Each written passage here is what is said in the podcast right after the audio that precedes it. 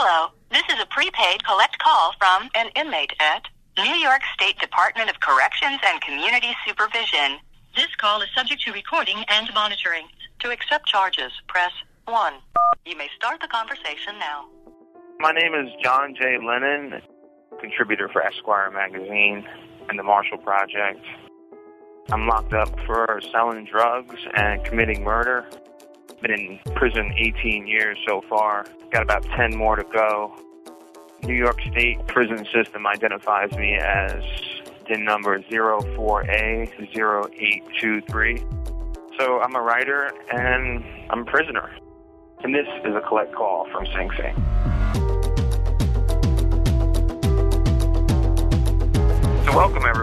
Another episode of This is a Collect Call from Sing Sing. So we're going to continue the sort of music vibe and this week I'm going to talk to David Jassy, who is an award-winning songwriter, and producer, who recently had his sentence commuted by California Governor Gavin Newsom. When Jassy was serving time in San Quentin, he spearheaded a music program that drew wide support from J. Cole, Common, Meek Mill, T.I., and Kim Kardashian. Recently, San Quentin Mixtape, which is what it's called, was released.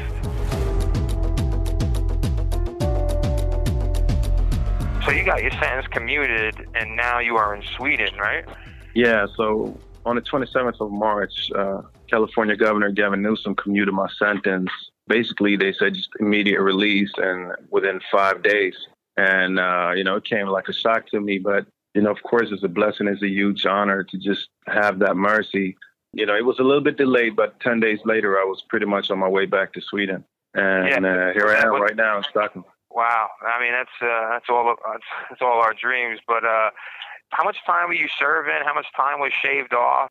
I was sentenced to 15 years to life for mm-hmm. second degree murder.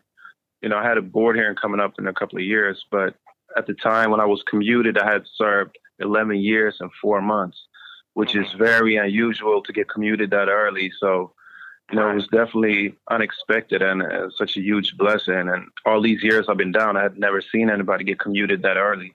So, you know, it was a big shock. And just to be back in freedom is, is still surreal. I've only been out about, you know, eight weeks.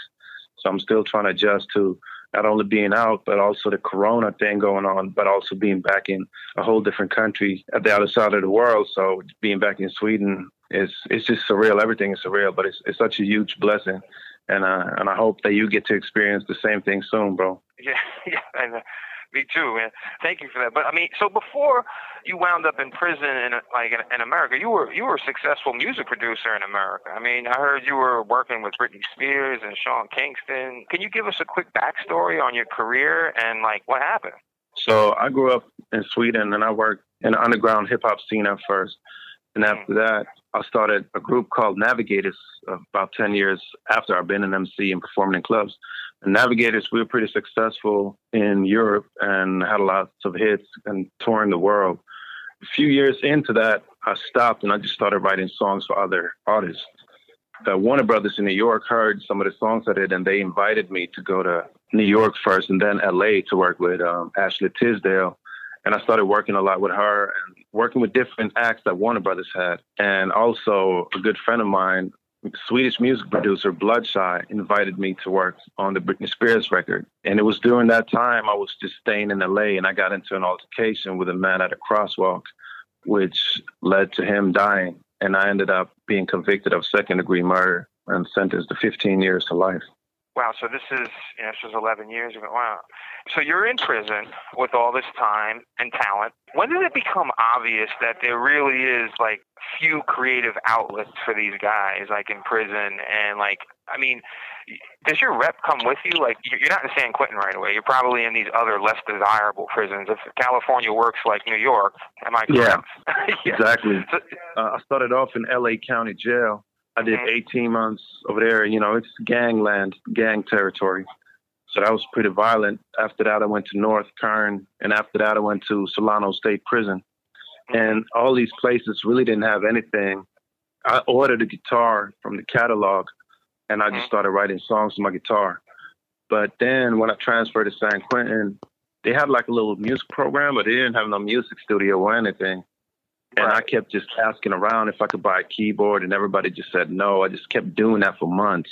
hmm But I'm extremely stubborn, so I just called my friend in Sweden and I just told her to order a keyboard anyway, even though I knew that R&R receive and release would not accept it. I just did it anyway. Right. Just so happened to be that my Gator happened to be down at R&R when the keyboard came and he see my name and he asked the CEO what he was going to do. And he said that he's going to send it back because we're not allowed to have them. He helped So- you. He helped you. He helped you kind of like get the. Yeah, yeah, because he, he told he told the CEO that that I was going to help him uh, teach him how to play piano, pretty much. Right. And he had Um, some pull. He he had some He, pull. he had some pull. He, yeah, he had been down for like four to six years, so he has some pull. Gotcha. And the- the CEO was like, "Well, tell him he got 15 minutes to come get the keyboard." Gotcha. And you know, he, he came and got me, and I just ran down, and the rest is history because I just started, you know, producing beats Mhm. in itself. For me, that was like a bu- huge blessing because this was the first time that I could actually make beats, Mm. and then you know, just go into a different zone. Uh, Right. You know, when you're making music, time's just flying. So it was a huge difference for me. in New York, uh, Sing Sing, I'm in the like desirable maximum security joint in New York, and like San Quentin is is the desirable maximum security joint in California. These are state prisons. These are the sort of coveted prisons that guys want to get to. But when you get here, you see that there's like a lot of cliques, the in crowd, so to speak. So over in San Yeah. Quentin, you know, I've heard a lot about the San Quentin News, which is a which is Mhm. basically an award-winning newspaper, and a lot of guys are like sort of pounding the pavement, writing articles for a newspaper. And then you have uh, Ear Hustle, which recently was nominated, which is a podcast like this. But what's different between Ear Hustle is they have the administrator's blessing, so to speak, to do the podcast. And you were on that, right? Yeah, I was I was making um, music for the for the podcast because Ear Hustle Right. was in the same media center that I worked in. So I was making beats and I pretty much created a library and then just told them like you you guys can just use whatever beats you want. it's kind of hard to find your lane, like right, like when you're, when Yeah. you're kind of the new kid on the block. You're like, oh yeah, you know, Very hard. Big. But. Yeah, I had a lot of resistance. You know, you're in prison, so you already know the prison politics. I had a lot Right. of that when I first came there. Uh, you, you had all these clicks, but everybody was telling me like, this is a media center. This ain't no music program. You can't do music here. And they kept Mm. telling me that for years. And I was just like, I couldn't understand it. I was like, man, I could really help people because really Right, the whole right. ear hustle thing was before ear hustle was a San Quentin radio. And hmm there was no music. And I, I was actually the one that told him, like, man, you, you guys should have music behind the stories because that would Right. be way better. So eventually, after a couple of years, they allowed me to make like a sample. So I made like music behind the San Quentin prison report. And after they heard it, they were like, all right, this is pretty dope. So you can continue doing that.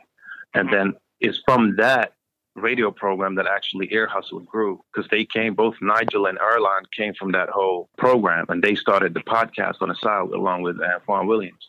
But at that time, I still weren't allowed to do my own thing. But it was a few cats that left and kind of like the power dynamic changed a little bit. You know, I got my own lane and I just carved my own lane and I just, you know, started presenting an idea. And trust me, I had a lot of resistance because people didn't want the youngsters to be in the media center because they were seeing like too thuggish or whatever uh, with pants sagging, and they were like, "This is a media center. He's working with journalism." So I, I did have a lot of that. Uh, I mean, it was it was crazy. It took a lot of prison politics. Yeah, you know, I know. I mean, I, Yeah. I mean, I, I, some of my colleagues on the outside, they they're like, John, how come you just don't? How come you don't like set up a creative writing workshop and help the guys like get pub? I was like, the administration. I'm a journalist, you know, writing for outside, you know, magazines and doing my thing like on some like guerrilla gonzo shit. Like, you know, I, I'm not doing it with the administration sanction. So they already feel slighted that like I'm Yeah, yeah. sort of I'm I'm busting moves with my own career like without like their approval, which you know fundamentally I don't think I need you know just under the First Amendment and all that kind of stuff. So I knew right away going into this interview, like you know when they give like a quick summary of David, Jack- you know he created it for his peers and created a music program where his peers can show their talent and recorded you know an album. I knew that you had to go through all this stuff because one thing I do know, my experience has been that prison administrators aren't good at allocating their most valuable resources. I feel like you sometimes have to beg them to be of service and do this awful sort of like you got to say all the right things and then get lucky if they give you an opportunity. When I think it really should be the other way around. Like you're you're in a nation that is kind of known for running their prisons a little differently. Not that you're like a penologist or whatever, but there's been some people that study this. Like, are you in talks with your prisons over there uh, about some of the programs and stuff and stuff that you learned in in America and California prison?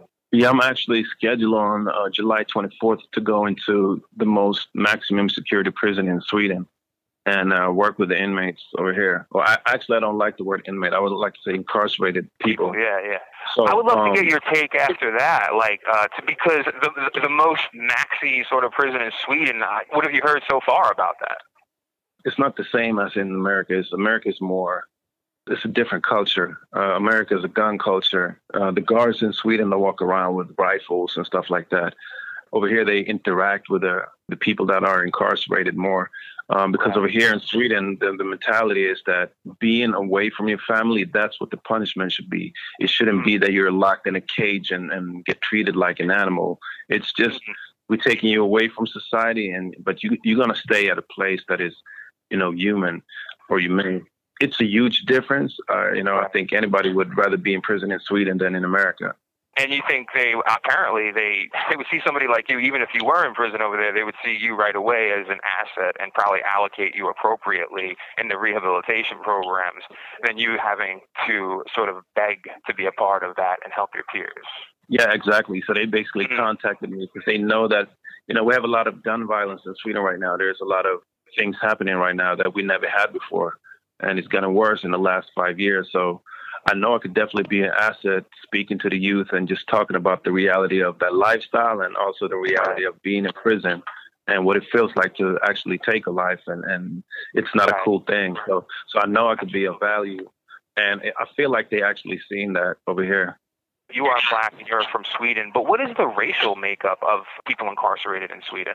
Uh, I couldn't tell you the numbers, but I don't think it's as many as as in the United States. There's actually a lot of black people in Sweden. A lot of people don't know that. Really? But there's a lot of the only difference with America is that these black people are from different African countries, so they have a very strong culture coming from their individual country. Like my dad is from the Gambia, which I have a lot of mm. people from Somalia, Eritrea, Senegal, and so forth. So it's a different kind of culture, a different black culture right. that exists here yeah, I, I, think America is more just going like black, but we don't really talk like that. It's more about which right. country are you from. But it's interesting because the, the idea is in the sort of Scandinavian countries, some of the experts in, in America, we there's to compare and contrast is that they'll be more rehabilitative and more, you know, humanity in their practices because their prisoners, for the most part, look like their population. And in America, yeah. it's disproportionately black people who are and, and brown people who are locked up.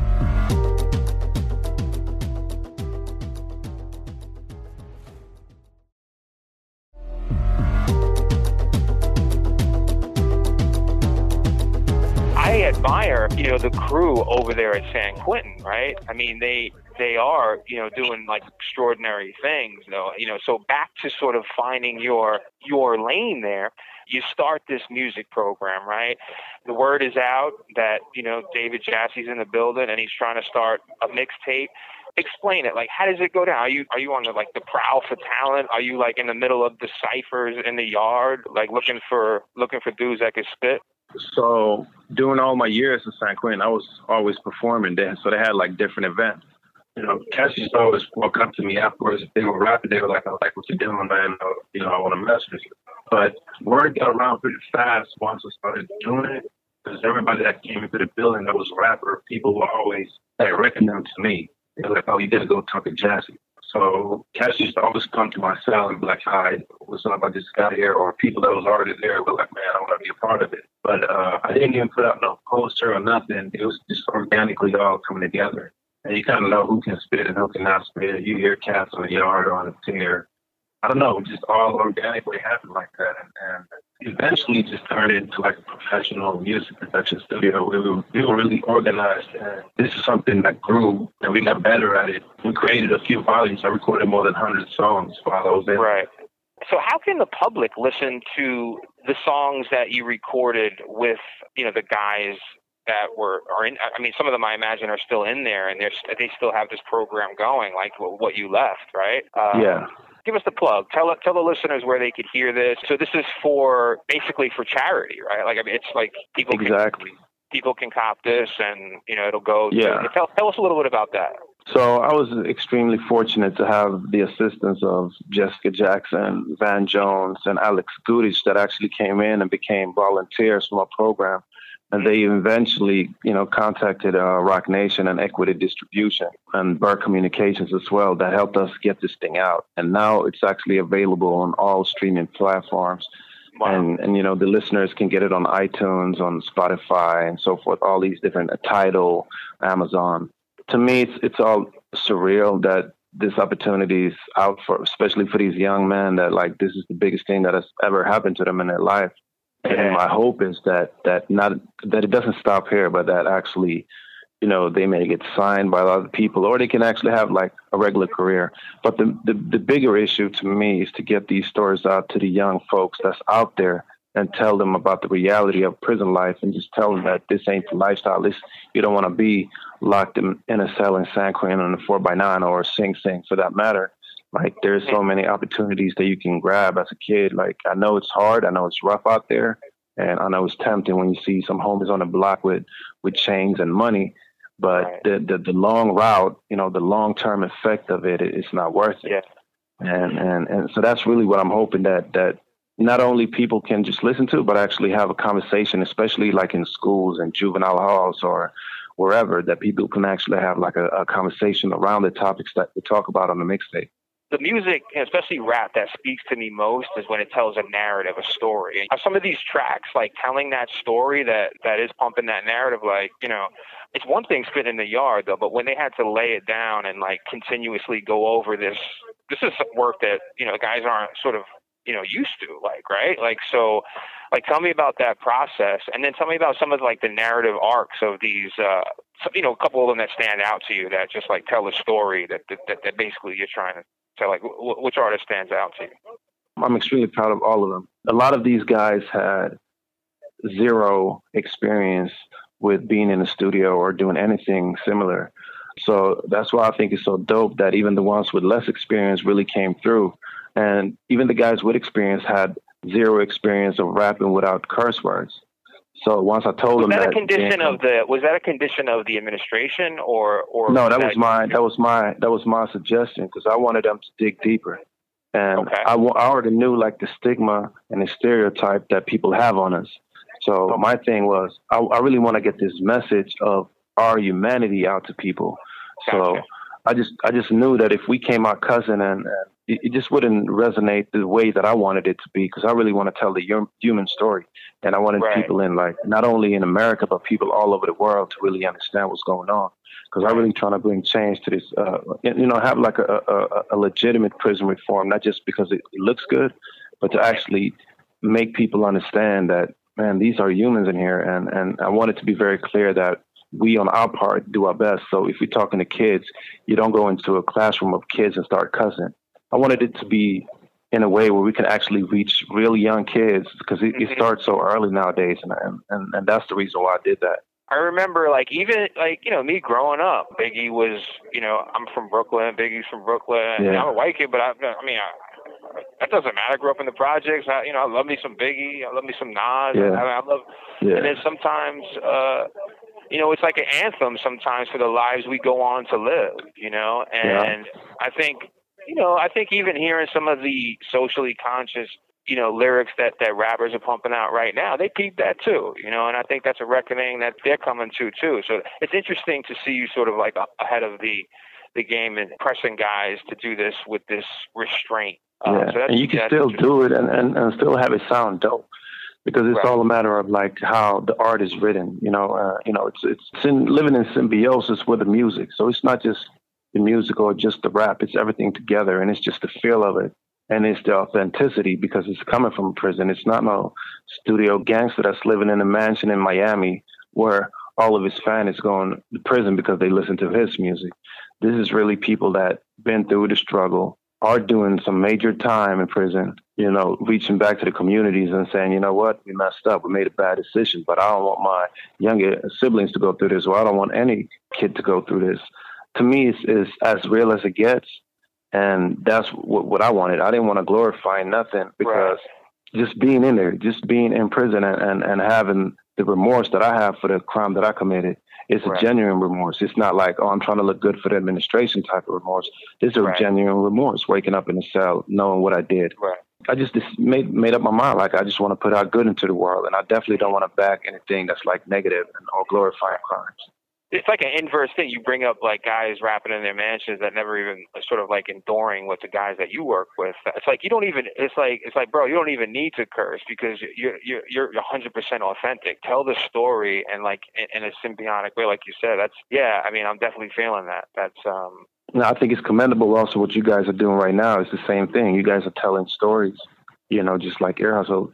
But it's it's there's so many ways to tell a story. You guys are doing it in a podcast and you're getting the, the, the narrative out and you're telling people, hey, we are actually human. Yeah, we made a bad decision, but we're definitely trying to change that. And I think it's so important because people just, you know, they just see the narrative that's been, you know, spun around in the mainstream media and they just like, these are monsters, these are bad guys. And all we are known for are like the worst decision we ever made.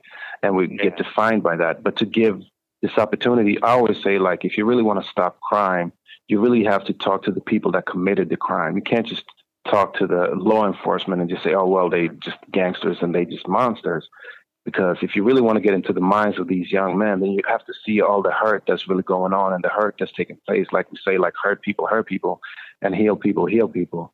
So once I think that that people really understand that these are people, these are humans, and they will eventually get out who do you want as your neighbor? Do you want the guy that's been rehabilitated or do you want the guy that's just been locked away? So I think it's a beautiful thing that Sing Sing is allowing you guys, whether they are or not, or the, just the fact that you guys are doing what you what you're doing. Yeah, yeah. Yeah, uh, yeah. You're doing it from a payphone, whatever medium you're doing it through. I think it's a beautiful opportunity for people to be heard and, and to to get the human story out, and I think it's dope.